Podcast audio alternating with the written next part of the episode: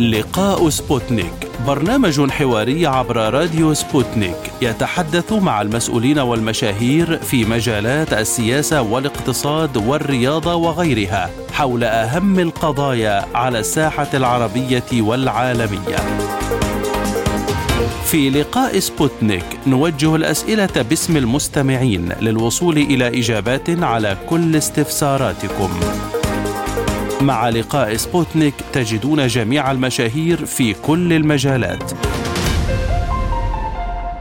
مستمعينا الكرام أهلا بحضراتكم وحلقة جديدة من لقاء سبوتنيك. معكم اليوم عبد الله حميد وأنا أحمد أحمد. في هذه الحلقة الأوضاع الاقتصادية في غزة تزداد اختناقا مع وقف إسرائيل للتصدير من القطاع. أدانت وزارة الاقتصاد بغزة قيام الاحتلال الإسرائيلي بإغلاق معبر كرم أبو سالم أمام تصدير البضائع من قطاع غزة إلى الضفة الغربية والعالم الخارجي. ورفضت الوزارة في بيان لها قرار الاحتلال بإغلاق معبر كرم أبو سالم أمام الصادرات بحجج واهية معتبرة الخطوة إمعانا في سياسة تشديد الحصار. وحذرت الوزارة من أن إغلاق سلطات الاحتلال الإسرائيلي معبر كرم أبو سالم التجاري الوحيد في قطاع غزة في وجه البضائع التي تنقل من غزة إلى الضفة الغربية والعالم الخارجي سيزيد من صعوبة الوضع الاقتصادي ويخلق مزيدا من المعوقات أمام النشاط الاقتصادي وخاصة في القطاع الصناعي والزراعي وسيحد من نمو النشاط الاقتصادي الفلسطيني الذي يعاني جراء الاعتداءات الإسرائيلية المتكررة. وهذا الإغلاق يمثل دليلا إضافيا على استخدام الاحتلال سياسة الحصار الاقتصادي كأداة من أدوات العقاب الجماعي ضد المواطنين خاصة وأن هذا القرار سيؤدي إلى وقف العمل في عشرات المصانع وسيهدد عشرات آلاف العاملين. بفقدان فرص العمل التي يعتاشون منها كما سيؤدي إلى زيادة معدلات الفقر والبطالة المرتفعة مسبقا في قطاع غزة. وأعلنت إسرائيل اليوم أنها أوقفت مؤقتا خروج البضائع التجارية من قطاع غزة عبر معبر حدودي رئيسي بعد أن أحبط أفراد أمن محاولة لتهريب متفجرات. وقالت وزارة الدفاع الإسرائيلية إن المفتشين عند معبر كرم أبو سالم الحدودي عثروا على بضعة كيلوغرامات من المتفجرات عالية الجودة في شحنة حيث كانت مخبأة في بطانات ملابس. ويشتبه في أن الهدف هو توصيلها إلى عناصر إرهابية بحسب وصفها. إذا نتحدث في لقاء سبوتنيك اليوم مع خالد العسيلي وزير الاقتصاد الفلسطيني حول الإجراءات الإسرائيلية بغلق معبر كرم أبو سالم وفرض عقوبات مالية جديدة على السلطة. وتوجه فلسطين اقتصاديا نحو الشرق. في البداية نرحب بمعالي الوزير دكتور خالد. دعنا نتحدث عن قيام الاحتلال الإسرائيلي بإغلاق معبر كرم أبو سالم الوحيد مع قطاع غزة، يعني كيف ترى هذا القرار وتداعياته الاقتصادية؟ يعني اولا هذا إجراء تعسفي، إجراء احتلالي وبالتالي هو إجراء آه، يعني غير إنساني أيضا لأن عملية حصار قطاع غزة اللي بيمر من 17 سنة محاصر بدون وجه حق و آه، مخالف لكل القوانين الدولية والمواثيق الدولية. اليوم بفرضوا عليهم إغلاق إغلاق معنى يعني عدم توريد أي شيء من المواد الأساسية والمواد الأخرى والمواد الخام أيضا يعني اللي بتعطل عملية الإنتاج والتسويق أيضا. آه، هناك منتجات زراعية آه، آه، تصدر للضفه الغربية وبالتالي هلأ كل المنتجات هاي عبارة عن خسائر للمزارعين. المصانع عم تعمل لكن بدون تصريف البو... تسويق البضائع وبالتالي هاي بتسبب خسائر هائلة. بالإضافة إلى إنه ممكن يكون هناك نقص في المواد الأساسية وهذا كله بينعكس إلى خسائر لاقتصاد القطاع المحاصر من سنوات طويلة.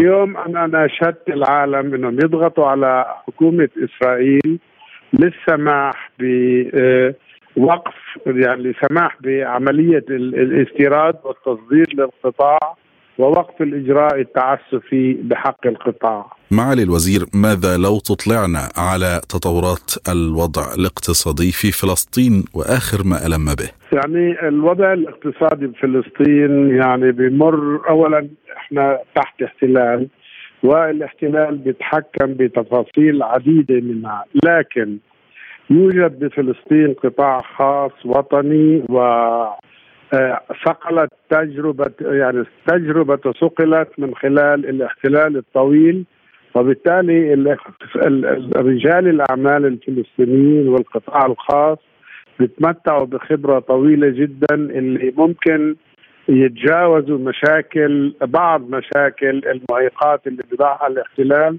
وبالتالي عندنا عملية صناعة جيدة عندنا استثمارات جيدة.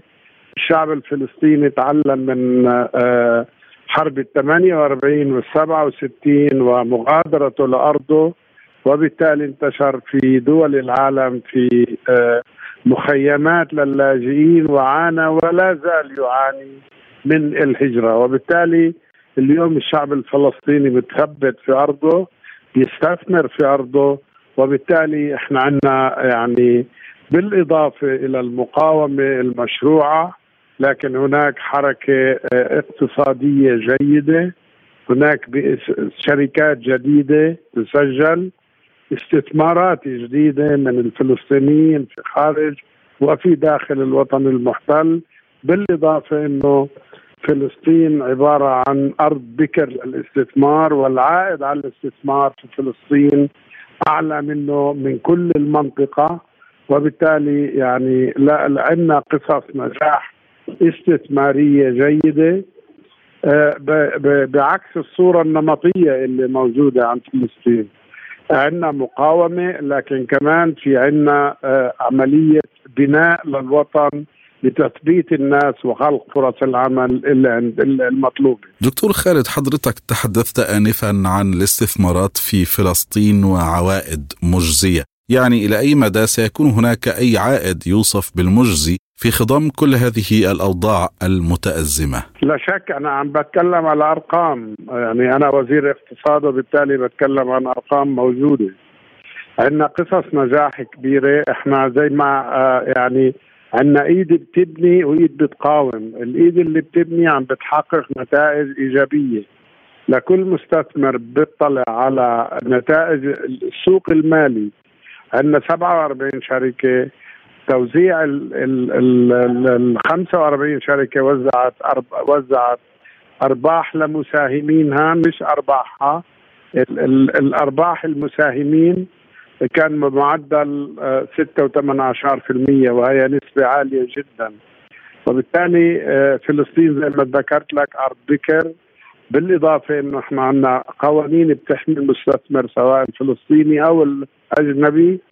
في حرية حركة للأموال آه، بدخول أموال وخروج الأموال وبالتالي يعني آه، في ظروف نخلقها آه، كحكومة فلسطينية وكشعب فلسطيني وقطاع خاص فلسطيني اللي موجود عندنا تنمية في 22 2022 كان في تنمية 3.18% في ال 21 كان في 7% في سنة الكورونا كان لنا عجز 11 و17 متوقع إنه نوصل لأعلى من 3% في 23 وبالتالي زي ما ذكرت لحضرتك واجبنا نبني آه، آه، آه، بايد ونقاوم بايد ثانية في نفس الوقت واجبنا إنه نخلق فرص عمل لشبابنا الفلسطيني اللي موجود هون. هلا حدثتنا كذلك معالي الوزير عن الشراكات العربية مع فلسطين في مجالات الاقتصاد؟ إلى أي مدى وصلت؟ يعني هناك مجموعة من شركات والاستثمار من الدول العربية اللي موجودة في مستثمرين يعني بيمثلوا شركات كبيرة في مستثمرين كأفراد أيضا موجودين وعندنا قصص نجاح كبيرة. عندنا استثمارات على سبيل المثال من دولة قطر في أكثر من 500 مليون دولار في بناء مدينة روابي. ممكن نفس أو أقل شوي رقم استثمار في شركة اتصالات اريدو عندنا آه، مجموعة من آه، المستثمرين من دول الخليج بشكل عام ومن فلسطينيين في العالم. في عندنا 25 فند بريطاني بيستثمروا في السوق المالي الفلسطيني. عندنا 200 شركة أجنبية مستثمرة بالسوق المالي الفلسطيني. وبالتالي هناك بعض الاستثمارات اللي موجودة. آه، لكن ال ال ال آه، مع الأسف توقف الدعم الأجنبي ومن الدول المانحة لخزينة وزارة المالية وخزينة الحكومة وبالتالي هي عندنا عجز. بندفع 80% إلى 85% من رواتب الموظفين نتيجة سببين. اولا وقف الدعم الخارجي لموازنة السلطة. اثنين سرقة أموالنا والأموال الفلسطينية اللي بتجبيها إسرائيل. عم يصيروا تقريبا 70 إلى 80 مليون دولار شهريا وهي اللي بتسبب العجز لميزانية الحكومة الفلسطينية. دكتور خالد فيما يتعلق باقتطاع الاحتلال الإسرائيلي لجزء كبير من أموال المقاصة والأموال الفلسطينية يعني هناك حديث عن خصومات جديدة من الأموال الفلسطينية تحت دعوة ديون كهرباء وما إلى ذلك. إذا إلى أي مدى وصلت هذه القرصنة؟ مع الأسف هاي القرصنة عم بيحاولوا يخ...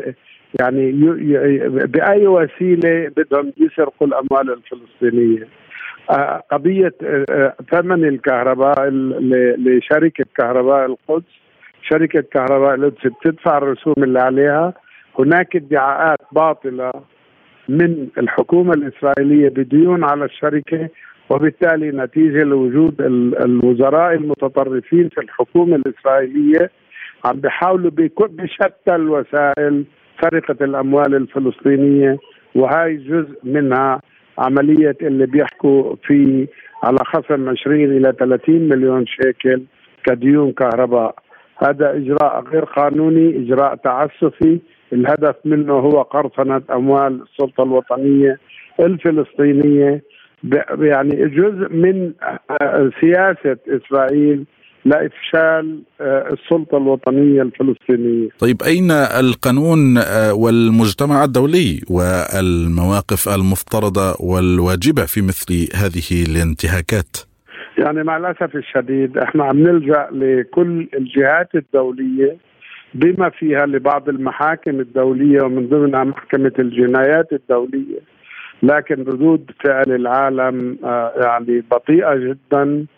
ومع الأسف يعني هناك إدانات لفظية لكن لا تصل إلى حد آه، آه، عمل فعل وضاغط على الحكومة الإسرائيلية للتوقف عن ممارساتها الغير قانونية. برأيك يا فندم ما الذي يمكن للعالم العربي أن يفعله اذا من أجل وقف مثل هذه الانتهاكات لا سيما من الجانب الاقتصادي؟ يعني العالم العربي بيقدر يعمل قضايا عديدة جدا أبسطها تنفيذ قرارات القمم العربية بدعم السلطة الوطنية بشبكة الأمان اللي قررت في أكثر من مؤتمر قمة عربي آه، شبكة أمان 100 مليون دولار بالشهر بتحل مشكلة. هذا من جهة. من جهة أخرى الضغوط سياسية عربية. العالم العربي بيملك وسائل الضغط على الحكومة الإسرائيلية وعلى الأمريكية وعلى أوروبا وعلى العالم من خلال ضغوط سياسية لأنه عم بيطالب بحق لفلسطين مش عم بيطالب بباطل لفلسطين. وبالتالي بنأمل إنه يعني إنه الدول العربية تتحرك سياسيا وماليا أيضا بدعم صمود الشعب الفلسطيني على أرضه والشعب الفلسطيني عم عم عم بيدافع عن مقدس عن القدس عن أقدس يعني مقدسات العالم العربي والاسلامي والمسيحي. وبالتالي لابد من دعمه يعني. دكتور كانت هنالك لقاءات مؤخرا مع المسؤولين الصينيين واليابانيين في سبيل الحراك الاقتصادي من ناحية هذه الأطراف، ماذا يمكن أن نفهم من هذه التوجهات؟ وماذا يمكن لهذه الأطراف أن تقدم؟ يعني إحنا عم بنحكي مع كل العالم آه، الحكومة سيادة الرئيس يعني لف العالم وقابل معظم الرؤساء عنده برنامج يروح على نيويورك على الأمم المتحدة بخاطب مجلس الأمن بخاطب الجمعية العمومية خلال لقاءاته الحكومة من خلال دولة رئيس الوزراء خلال وزير الخارجية كل وزراء الحكومة عم نجتمع مع الجهات الدولية بهدف المطالبة بحقوق الشعب الفلسطيني. مش عم بنطالب بشيء فوق حقوق الشعب الفلسطيني. اللي بعيش تحت احتلال طويل. وبالتالي بنتأمل إنه من خلال اللقاءات اللي تمت كان لي لقاء من يومين مع وزير الاقتصاد الياباني اللي قابل أيضا سيادة الرئيس. آه، كان سيادة الرئيس في في الصين وعمل عمل لقاءات متعددة كان في تركيا في معظم الدول الأوروبية. كان هناك محادثات مع مكالمه هاتفيه مع بلينكن وبالتالي يعني هناك جهود دبلوماسية كبيرة عم تبذل لكن نتأمل إنه العالم يتحرك ويستجيب لوقف الاعتداءات وقف العنصر العنصرية الإسرائيلية من قبل هاي الحكومة اللي موجودة حاليا.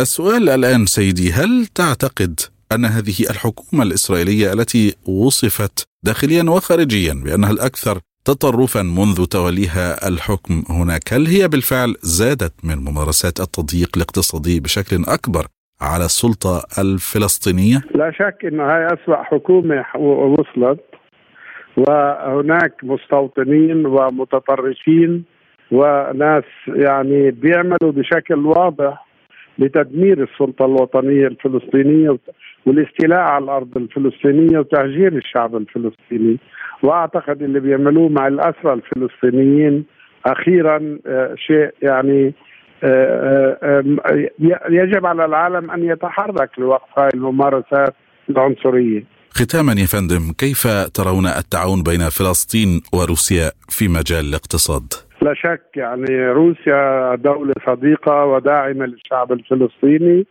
وهناك لجنة اقتصادية مشتركة روسية فلسطينية واعتقد إنه في القريب العاجل سيكون هناك لقاء للجنه المشتركة وهناك دعم روسي للقضية في كافة المجالات. في نهاية هذا اللقاء نتوجه بجزيل الشكر والتقدير للسيد خالد العسيلي وزير الاقتصاد الفلسطيني، شكرا جزيلا لك.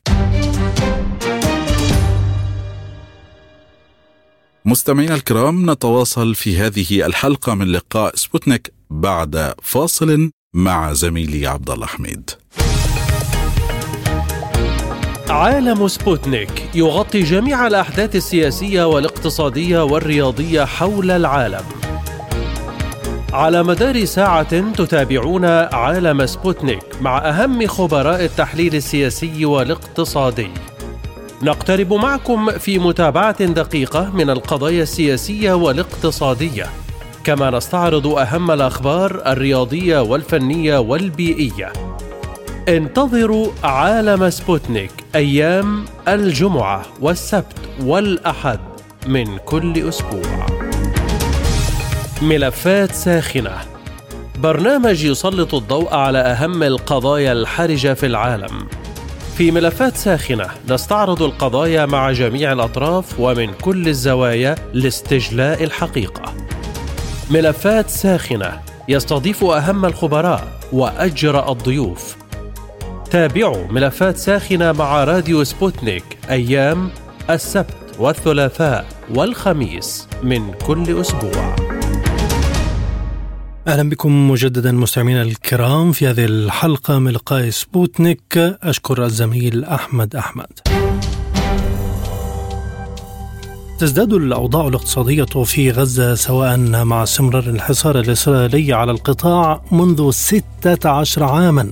وفي مطلع العام الجاري قال صندوق النقد الدولي إن وضع الاقتصاد في قطاع غزة مؤلم مع استمرار ارتفاع معدلات البطالة والفقر. مؤكدا أن التحديات التي يواجهها الاقتصاد الفلسطيني ككل من توترات سياسية وأمنية واجتماعية متزايدة وتضخم مرتفع وقيود على الحركة تؤثر على توقعات نموه على المدى المتوسط. وأشار الصندوق في تقرير له بنهاية العام الماضي إلى أن التغلب على هذه التحديات سيتطلب إصلاحات وجهودا مطلوب بذلها من جانب السلطة الفلسطينية وإسرائيل والمانحين ما من شأنه تعزيز استقرار الاقتصاد الكلي وتمهيد الطريق لنمو اقتصاد أسرع وخلق فرص عمل وتخفيف حدة الفقر. ويعتبر قطاع غزة منطقة معزولة نسبيا بسبب الحصار الإسرائيلي والانقسام الفلسطيني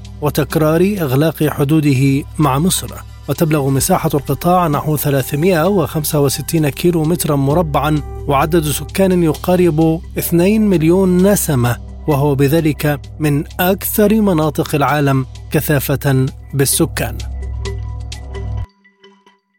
في هذا الجزء من الحلقة ينضم إلينا السيد وضاح بسيسو المتحدث الإعلامي باسم الاتحاد العام للصناعات لنسأله حول إغلاق معبر كرم أبو سالم وبعض الأمور الخاصة بالصناعة والاقتصاد في قطاع غزة.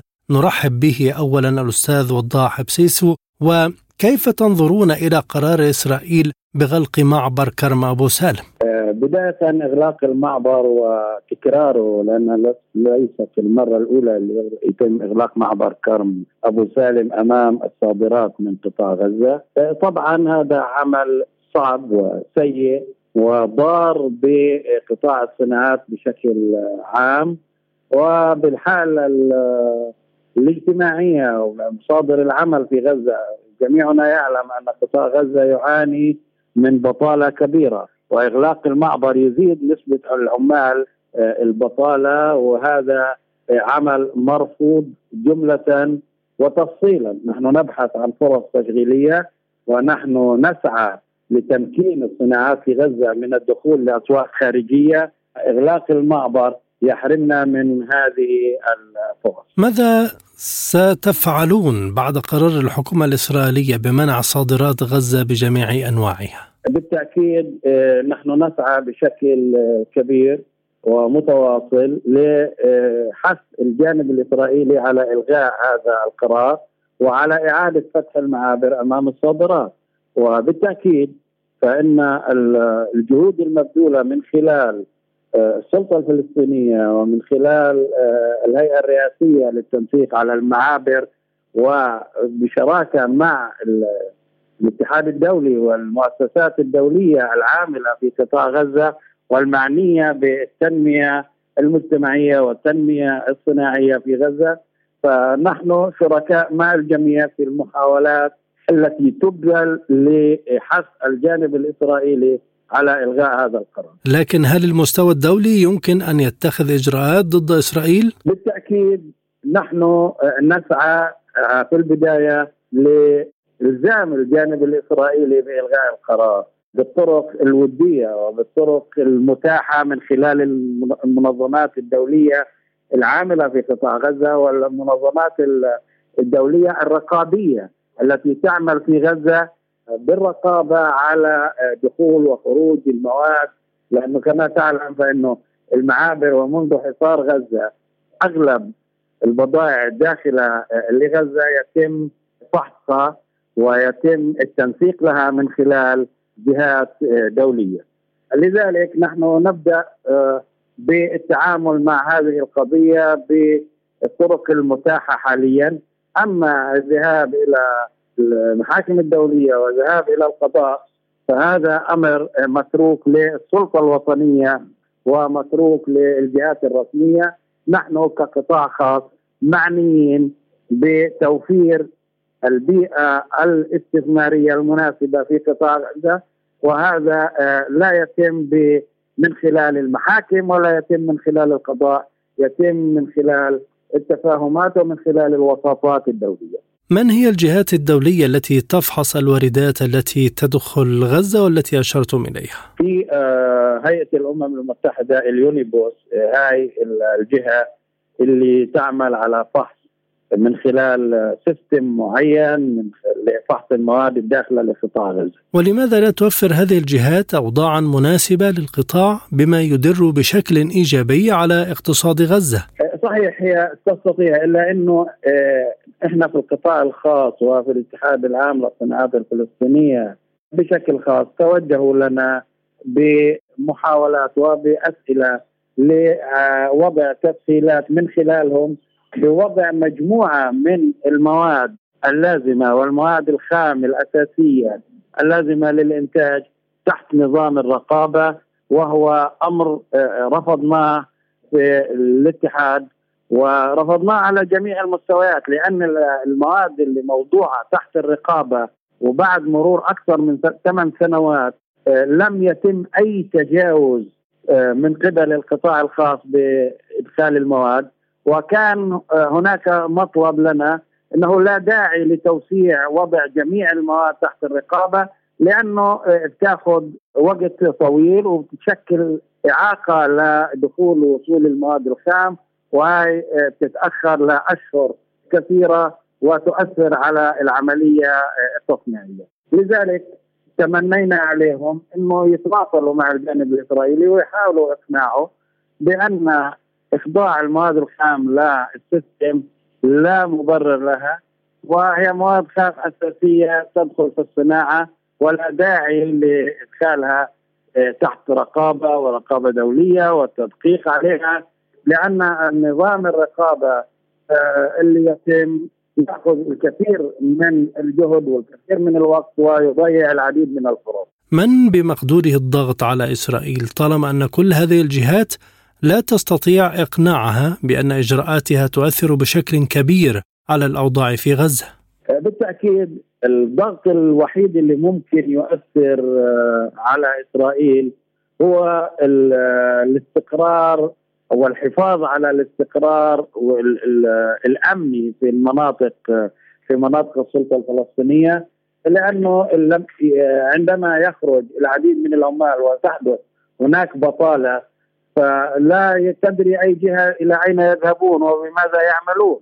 ونحن نسعى بتشغيلهم في أماكن عمل تدر لهم ولأسرهم وتدر للناتج القومي الفلسطيني ما يمكننا من الاستمرار في التعاون بتوفير أجواء من الأمن والاستقرار في المنطقة. هل هناك قطاعات معينة ربما تتأثر بشكل أكبر من غيرها؟ طبعا هناك العديد من القطاعات الإنتاجية التصديرية وهي متمثلة في أربع قطاعات قطاع صناعة النسيج الملابس والنسيج، الصناعات الخشبية، الصناعات البلاستيكية والصناعات الغذائية. هذه القطاعات هي التي هي قطاعات تصديرية وهي التي تتأثر أكثر من غيرها في وجود المنع على خروج المنتجات من قطاع غزة كصادرات. هل توجد أدوات في غزة لكبح جماح الإجراءات الإسرائيلية؟ من غزة آه، نحن نعتقد أن الحديث يجب أن يكون إثبات حسن النوايا وإثبات أن آه، غزة تعمل من أجل المواطن الغزي وانتعاشه وتمكينه من الحياة الحرة والحياة الكريمة وانشغاله في أعمال لها علاقة بتسديد التزاماته الحياتية. آه، لذلك يعني إذا كانت هذه الأجواء وإذا كان هذا العمل غير مقنع للجانب الإسرائيلي فنحن نرى أن المجتمع الدولي ومن خلال آه، التوجه للمجتمع الدولي من خلال السلطة الفلسطينية وهي صاحبة الشأن في هذا الأمر. لكن السلطة لم تقدم على أي خطوات في هذا الجانب، فما المطلوب منها؟ آه، نحن آه، نرى أنه اولا علينا الضغط إذا كانت السلطة الفلسطينية تقصر في هذا الدور فعلينا الضغط على السلطة الفلسطينية ونحن لن نذهب إلى التعدي على صلاحيات السلطة الفلسطينية كقطاع خاص بالعكس بل نحثها على أن تذهب لتلبية احتياجات القطاع الخاص على المستويات المحلية والدولية. إذا كنتم تتحدثون عن القطاع الخاص والأزمات التي تواجهه، فماذا عن القطاع العام؟ للأسف الشديد القطاع العام هو من إحدى المسؤوليات الرئيسية للسلطة الفلسطينية وهو الآن ونتيجة للانقسام الحاصل يعرض كل المجتمع الفلسطيني ويعرض القطاع الخاص بشكل خاص إلى العديد من الأزمات. وبالتالي يعني اليوم لوجود الانقسام ولوجود بعض الترهل في أداء القطاع العام فإن القطاع الخاص يعاني. هناك ازدواجية في الضرائب يتم دفع هناك ازدواجية وهناك تعليات على المواد الواردة والمواد الصادرة وضرائب ورسوم تفرض لتلبية أو لتغطية آه، آه، رواتب موظفين في حكومتين. يعني للأسف الشديد القطاع الخاص هو الذي يدفع الثمن الآن. وهناك استثمارات آه، خاصة للقطاع العام تحد من الفرص أمام القطاع الخاص وبالتالي القطاع الخاص لم يتمكن ولم يتمكن في مثل هذه الظروف من الوفاء بالتزاماته كاملة لا تجاه الاقتصاد الوطني ودعمه ولا تجاه المجتمع المحلي وفتح فرص تشغيل لتمكين جميع الخريجين وجميع الأيدي العاملة في قطاع غزة من العمل في أماكن عمل محلية. طيب بالتأكيد يعني واجهتم مثل هذه الأزمة مرارا وتكرارا فكيف كانت السيناريوهات السابقة؟ يعني نحن نتحدث عن أوضاع آه، زادت مشاكل الاقتصاد المحلي وزادت الأعباء على القطاع الخاص ونتطلع بتعاون حتى مع الدول المانحة ومع المؤسسات الدولية كان هناك اهتمام كبير في آه، توزيع المعونات وتوزيع آه، دعم إغاثي وإغاثي طارئ. وكان الجميع آه، بعيدا عن دعم مشاريع تنموية وعن المساهمة في تطوير صناعات محلية إلا أننا وبالمزيد من الجهود التي تنبذل من الاتحاد العام بصفة خاصة تم تحويل بعض مسارات المانحين إلى دعم الصناعة وإلى تطوير الصناعة. ونحن في القطاع الخاص نواجه مشكلة كبيرة وكبيرة جدا. هناك العديد من المؤسسات والمصانع التي تم تدميرها خلال الاعتداءات الإسرائيلية على غزة والتي كان من الواجب توجيه الدعم لها ومن الواجب من واجب السلطة الفلسطينية والحكومة الفلسطينية إعادة إعمارها وتعويض المتضررين وإعادتهم للعمل. وهناك أكثر من 14 ألف ملف متضرر لم يتم تعويضهم وهذا أثر سلبا على القطاع الخاص وأثر سلبا على الاقتصاد الفلسطيني حيث هبطت نسبة مساهمة القطاع الخاص في الناتج القومي من 18 إلى 11% في الوقت الذي كانت لدينا في القطاع الخاص مخططات للنهوض بها والارتقاء بها إلى 25 ثم إلى 30% خلال خمس سنوات. هل هناك أي وساطة حاليا لفتح معبر كرم أبو سالم وعودة التصدير مجددا؟ التدخل الوحيد الموجود من خلال الهيئة الفلسطينية أو الهيئة الرئاسية للمعابر والحدود التي تخضع لمكتب الرئيس أبو مازن لكن ألا يوجد تدخل من دول إقليمية مثل مصر والأردن أو حتى قطر؟ في الواقع لا علم لنا بأي تدخلات إلا أن حتى التدخلات اللي اللي تكون من جهات عربية ودولية كانت تأتي بعد مرور بعض الوقت لامتصاص الغضب اللي موجود من الإغلاق سواء من الجانب الفلسطيني أو من الجانب الإسرائيلي. ونحن يعني بالأكثر نطعن بالجهات التي تقف وراء أسباب الإغلاق. يعني لا علاقة يعني يغلق كعقاب جماعي يغلق المعبر أمام الصادرات من قطاع غزة. في حين أن المصدرين ليس لهم أي علاقة بما حدث وبما يحدث ونحن نضع العديد من علامات الاستفهام حول المسؤولين عن الأسباب التي أدت إلى إغلاق المعبر.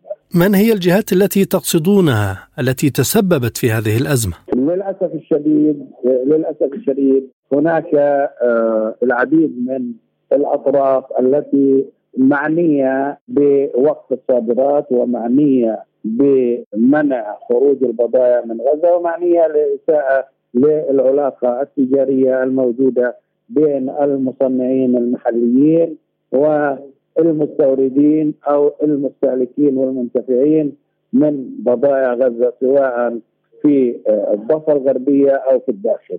لأي مدى تشهد الفترة المقبلة انفراجا لهذه الأوضاع؟ نحن نأمل أن تكون الفترة السابقة فترة انفراج فقد مررنا بظروف مشابهة منذ أربع شهور كان هناك إغلاق لصادرات قطاع الاثاث وبنفس التهمة التي وجهت للبضائع التي كانت واتهمت بمحاولة تهريب بعض الممنوعات.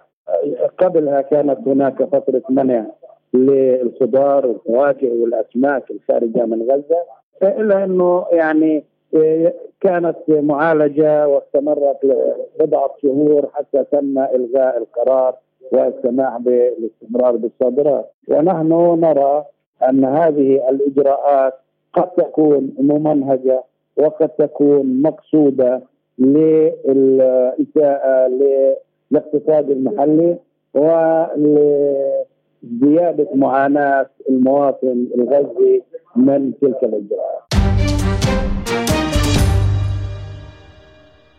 مستمعينا الكرام ما زلنا مستمرون معكم في هذه الحلقة معنا المتحدث الإعلامي باسم الاتحاد العام للصناعات في قطاع غزة السيد وضاح بسيسو ونسأله عن إغلاق معبر كرم أبو سالم والأوضاع الاقتصادية بصفة عامة في قطاع غزة أستاذ وضاح ماذا إن استمر الوضع في غزة على حاله وبقيت التضييقات مستمرة؟ نعتقد أن إذا استمرت التضييقات وإذا استمر الوضع الحالي على ما هو عليه في غزة واستمر المنع واستمرت إغلاقات المعابر فإن هذا سيقود إلى حالة من اليأس.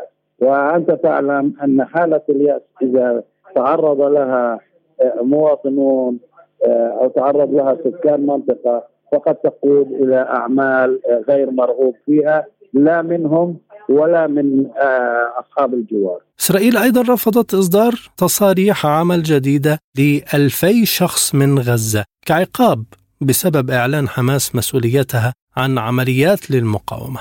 برايك ما الحل؟ وغزة الآن يعني بين نارين نار استمرار المقاومة ونار وقف عمل آلاف الفلسطينيين. نعم الأوضاع الحالية فترة السماح لعمال من قطاع غزة للعمل في إسرائيل استقبلناها حتى في القطاع الخاص رغم أنها مست في بعض الكفاءات والخبرات والعمال المهنيين والفنيين وتم نقل عملهم من قطاع غزة إلى إسرائيل وهذا ضار بالقطاع الخاص. إلا أننا رأينا بها مصادر دخل وخاصة للفئات العاطلة عن العمل. يعني كنا نتطلع إلى توجيه فقط العاطلين عن العمل إلى العمل بإسرائيل إلا إنه العمل أو مغادرة العمال الفنيين والخبراء لاماكن عملهم في غزة وذهابهم لإسرائيل كان يتوقف على الفارق في الأجر. فالفارق بالأجر كبير وهو يتناسب مع مستويات المعيشة، مستويات المعيشة في غزة تختلف تماما.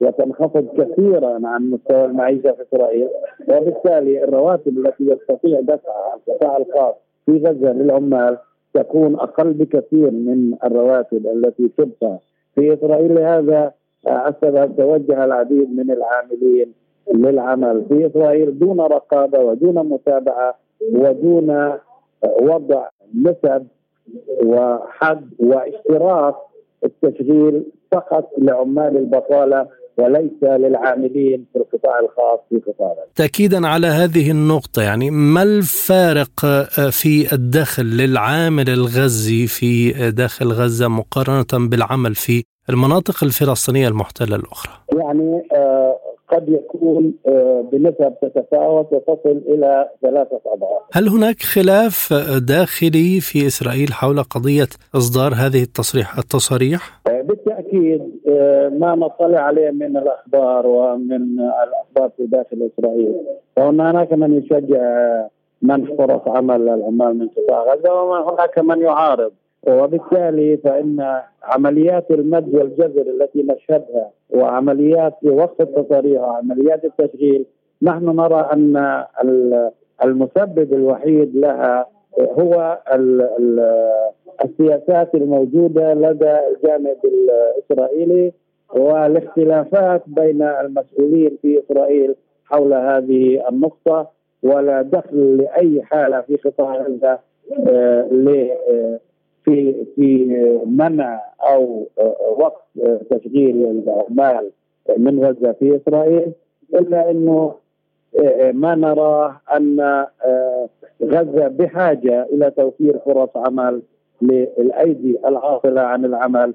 وهذا يساعد القطاع الخاص بتوفير سيولة وتدوير المال الوارد نتيجة التشغيل. وهذا ينعش الوضع الاقتصادي في غزة ونرى أن أسباب الطرف الآخر في إسرائيل المعارض لتشغيل الأيدي العاملة آه، هو أنهم آه، لا نية لديهم بتعديل الأحوال المعيشية في قطاع غزة والإبقاء على غزة في حالة آه، تحتاج دعم الإغاثي الدولي. مسألة الاعتمادية على العمال بشكل عام يعني ماذا تمثل العماله الفلسطينية بالنسبة لإسرائيل نفسها؟ العمال الفلسطينيين من قطاع غزة يعملون في كافة المجالات وهناك الكثير من الخبراء والفنيين الذين يعملون في أعمال مهمة جدا.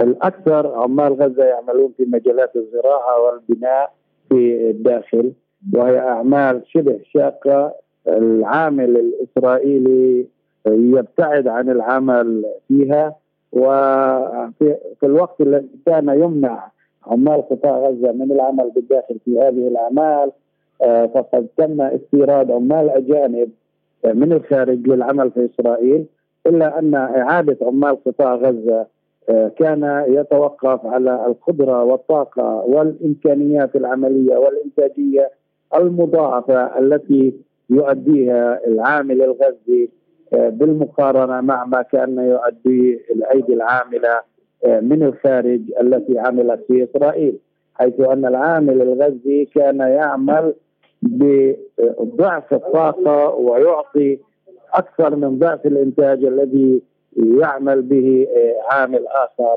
من أي دولة أخرى. سيد وضاح مع مجريات الوضع الحالي يعني هل يمكن لإسرائيل الاستغناء عن العماله الفلسطينية تماما؟ أنا أعتقد إنه إسرائيل لا يمكنها الاستغناء. كانت هناك تجارب وتجارب أمام الجانب الإسرائيلي تجارب مريرة حيث تم الاستغناء من يوم حصار غزة في 2007 حتى الآن عن العمالة أو حتى قبل سنة من الآن عن العمالة من قطاع غزة ومن الضفة الغربية. وأعيد فتح العمل آه، لعمال غزة وعمال الضفة الغربية في إسرائيل. آه، وهذا آه، ليس فقط للاحتياج الإسرائيلي وتغطية الاحتياجات الإسرائيلية ولأن آثار منع العمال من غزة والضفة الغربية كانت سلبية على الاقتصاد الإسرائيلي بالإضافة إلى أن سحب العمال من غزة والضفة الغربية للعمل بالداخل مع معارضة إنشاء أي مشاريع تنموية في قطاع غزة أو بالضفة الغربية من قبل الجانب الإسرائيلي ومنع السماح بإقامة صناعات آه، آه، بمستويات تشغيلية كبيرة آه، كان له الأثر الضار بالاقتصاد الفلسطيني ومحاولة تاخير ومحاولة الاستفادة من الايدي العامله الفلسطينية للاقتصاد الإسرائيلي وتعطيل الفرص أمام المجتمع الفلسطيني من تشغيل الأيدي العاملة وخاصة الأيدي الكبيرة والمدربة. هل يدرك المسؤولون في إسرائيل خطورة الإجراءات التي يقومون بها في المسألة الاقتصادية وتأثيرها على الوضع الأمني؟ أنا أعتقد أن هناك اختلاف في إسرائيل حول آه، هذه النقطة فهناك آه، مجموعتين مجموعة أو فريق آه، مع تشغيل الأيدي الفلسطينية وفريق آخر ضد تشغيلها والفريق الذي يسعى لتشغيلها يتفهم الحاجة الاقتصادية والحاجة الأمنية آه، لإسرائيل. أما الفريق الذي آه، يعارض فهو فريق متطرف آه، جدا ويسعى إلى الاستمرار في حروب على غزة وتدمير وإبادة وتعطيل لتحويل الشعب الفلسطيني إلى شعب غير قادر. ويعتمد فقط على الإغاثة والإغاثة الدولية في مشاريع إغاثية لتحويلنا إلى مجتمع فقير وفقير جدا وهذا الفريق لا يعي الضرر الواقع والذي ممكن أن يقع على الجانب الإسرائيلي من النواحي الأمنية لوجود فقر في مناطق السلطة الفلسطينية. منذ سنوات تعمل الحكومة في غزة على مشروع لتحويل النفايات إلى طاقة، هل توجد تفاصيل عن هذا المشروع؟ بالحقيقة هناك آه، أكثر من سلطة ويعملون على هذا من السلطات سلطة البيئة وسلطة الطاقة وسلطات الحكم المحلي وجميعها آه، ذات علاقة بالقطاع العام. كانت هناك أفكار لمشاريع آه، قبل ذلك للقطاع الخاص. إلا أنه تم تجميدها وتم وضع المعيقات أمامها. والآن المحاولات هي محاولات على مستوى القطاع العام.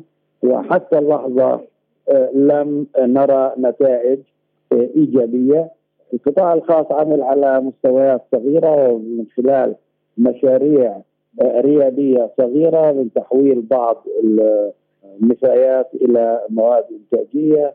مثل الورق وتحويله لمصانع الكرتون للكرتون الجاز البياض ونبات الجاز وشغلات يعني خفيفة من هذا القبيل. ما هي الأسباب التي أدت إلى تعثر العمل في هذا المشروع؟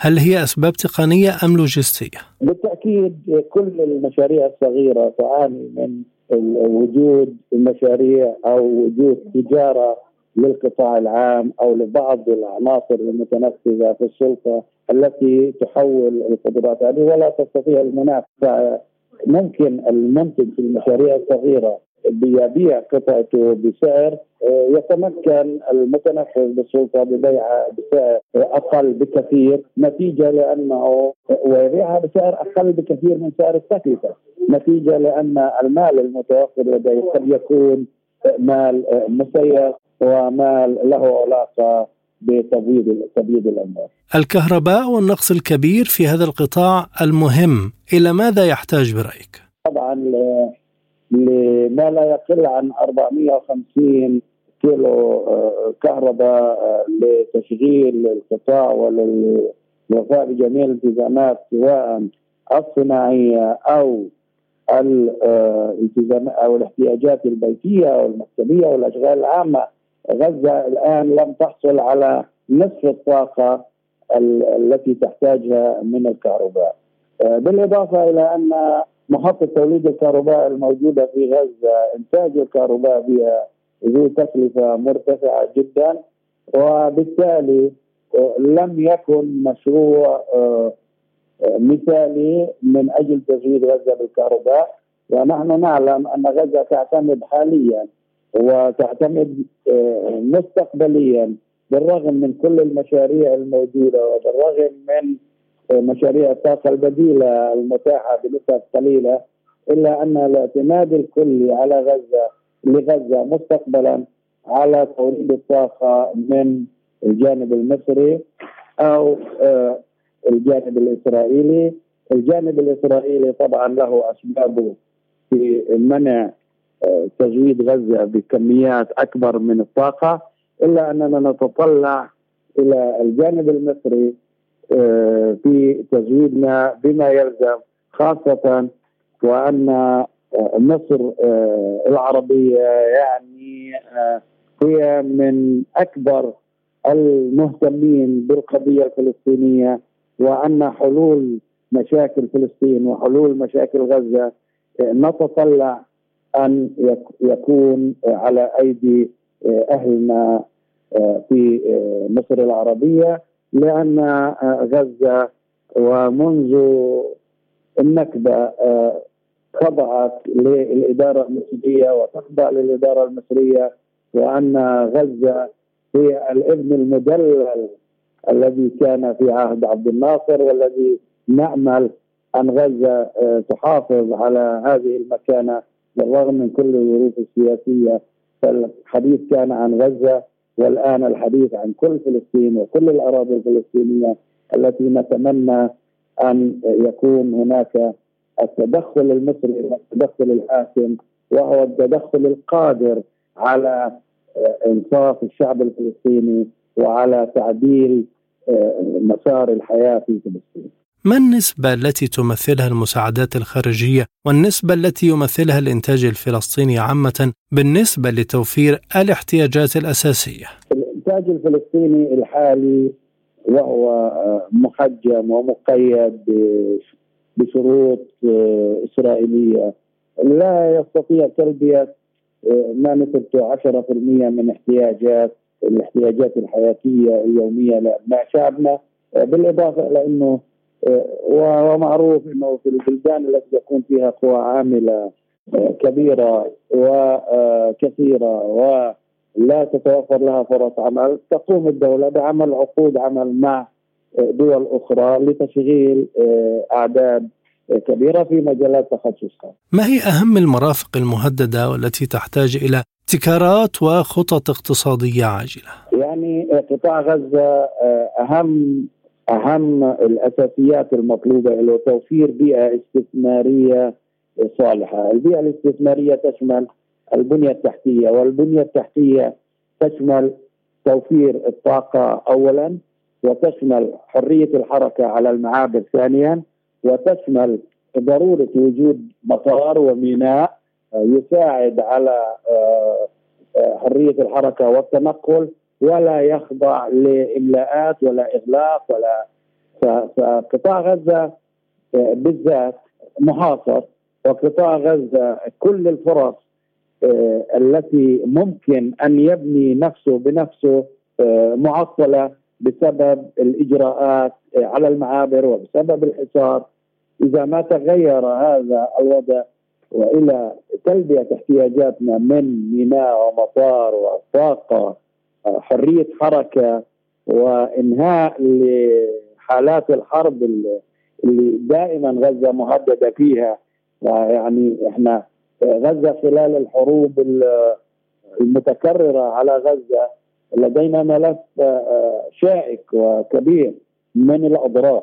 وهناك أكثر من 14 ألف ملف أضرار بقيمة 500 آه، مليون دولار خرجت من العمل في والضخ للناتج القومي للاقتصاد الوطني وإعادة إعادة إعمار هذه المؤسسات الإنتاجية والصناعية وبنائها يعيد الناتج القومي ويعيد إلى مساهمة القطاع الصناعي والقطاع الخاص الناتج القومي على الأقل خلال سنتين إلى النسبة التي كان عليها والتي وصلت إلى 18% في حين أننا منذ ومن قبل الحصار كنا نتطلع للارتقاء بهذه النسبة من 18% إلى 25% خلال ثلاث سنوات ثم إلى 30% إلى السنوات الخمس التالية يعني حصار منذ 17 عاما هل كانت الأمم المتحدة آه، تبالغ عندما كانت تقول إن غزة لن تكون صالحة للحياة في 2020 ونحن الآن في 2023 الأمم المتحدة عندما قالت أن غزة ستكون غير صالحة للحياة خلال 2020 هذا كلام صحيح. إلا أن اليوم إحنا في عام 2023 آه، وبالجهود المكثفة من أهلنا في غزة ومن المواطن الغزي بشكل خاص الذي تحمل ويتحمل كل الأعباء وكل المراحل الاقتصادية الصعبة آه، جعل من غزة منطقة تصلح للحياة إذا ما احتاجت إذا ما تم إجراء تطوير وتم إجراء تلبية لاحتياجاتها. هي غزة الآن آه، منطقة آه، ليس فقط غير صالحة للحياة إلا أن إصرار المتواجدين في غزة وسكان غزة وأهل غزة على آه، بناء حياة كريمة على أرضهم وفي وطنهم جعل من غزة منطقة قابلة لما يشبه الحياة. كل هذه الأوضاع أوصلت الشباب للتطلع إلى الهجرة بشكل شرعي وغير شرعي. كل يوم نسمع عن غرق زوارق في عرض البحر. هل تستمر هذه الأحداث؟ يعني موضوع الهجرة هجرة الشباب هي موجودة وفي فكرهم وموجودة بأسباب الضغوط التي يتعرضون لها وهم يفضلون الذهاب إلى أماكن عمل. فبدل الهجرة الغير منظمة وهذا ما نتطلع له. بدل أن تكون هناك هجرة غير منظمة ويكون غرق في البحر ويكون ويكون ويكون نحن نتطلع إلى وجود اتفاقيات بين السلطة الفلسطينية وبين العديد من الدول لتشغيل الأيدي العاملة العاطلة عن العمل. في قطاع غزة بطرق منظمة وبطرق رسمية تعطي للإنسان الفلسطيني حقه وتعطيه الكرامة في العمل في أي مكان. أخيرا بماذا توصون الشباب الفلسطيني سواء في غزة أو الضفة أو في كل الأرض الفلسطينية؟ يعني إحنا ما ما نستطيع قوله وما نستطيع التوصية به لأبناء شعبنا وخاصة العناصر الشابة والأيدي العاملة العاطلة عن العمل أن يستعينوا بالصبر وأن يرفعوا اصواتهم عاليا للحاجة إلى فرص عمل. فرص العمل في المقام الأول تمكين القطاع الخاص في غزة تمكين أهالينا في قطاع غزة من العمل بحرية وبعد إقامة بنية تحتية صالحة إلا أننا نتطلع إلى الجانب المصري آه، في تزويدنا بما يلزم. خاصة وأن مصر آه، العربية يعني آه، هي من أكبر المهتمين بالقضية الفلسطينية وأن حلول مشاكل فلسطين وحلول مشاكل آه، نتطلع أن يكون على أيدي أهلنا في مصر العربية لأن غزة ومنذ النكبة خضعت للإدارة المصرية وتخضع للإدارة المصرية وأن غزة هي الابن المدلل الذي كان في عهد عبد الناصر والذي نأمل أن غزة آه، تحافظ على هذه المكانة بالرغم من كل الظروف السياسية. فالحديث كان عن غزة والآن الحديث عن كل فلسطين وكل الأراضي الفلسطينية التي نتمنى أن يكون هناك التدخل المصري والتدخل الحاكم وهو التدخل القادر على إيجاد فرص عمل والصوت الآخر الذي نستطيع أن نرفعه للسلطة الفلسطينية أن تعمل على إيجاد اتفاقيات عمل للأيدي العاطلة من العمل في غزة في أماكن أخرى توجد فرص فيها. تخوف وحيد كان لشعبنا أو للحكومة الفلسطينية أن هذا يعتبر نوع من الهجرة وما نحتاجه هو عدم الهجرة تنقل الأيدي العاملة في وهذا أمر بالطبع مرفوض لأنه تنقل الأيدي العاملة موجود في كل أنحاء العالم. ومن ينتمي لوطن لا يتركه نعم نحن نشكرك جزيل الشكر السيد وضاح بسيسو المتحدث الإعلامي باسم الاتحاد العام للصناعات. كنت معنا من غزة وتحدثنا عن الحصار الإسرائيلي المستمر على القطاع وغلق معبر كرم أبو سالم الذي اتخذته آه، إسرائيل كإجراء عقابي ضد قطاع غزة في ظل الحصار المستمر على القطاع منذ سبعة عشر عاما. شكرا جزيلا لكم مستمعينا الكرام على طيب المتابعة. نلتقي في الأسبوع المقبل وحلقة جديدة. من لقاء سبوتنيك. إلى اللقاء.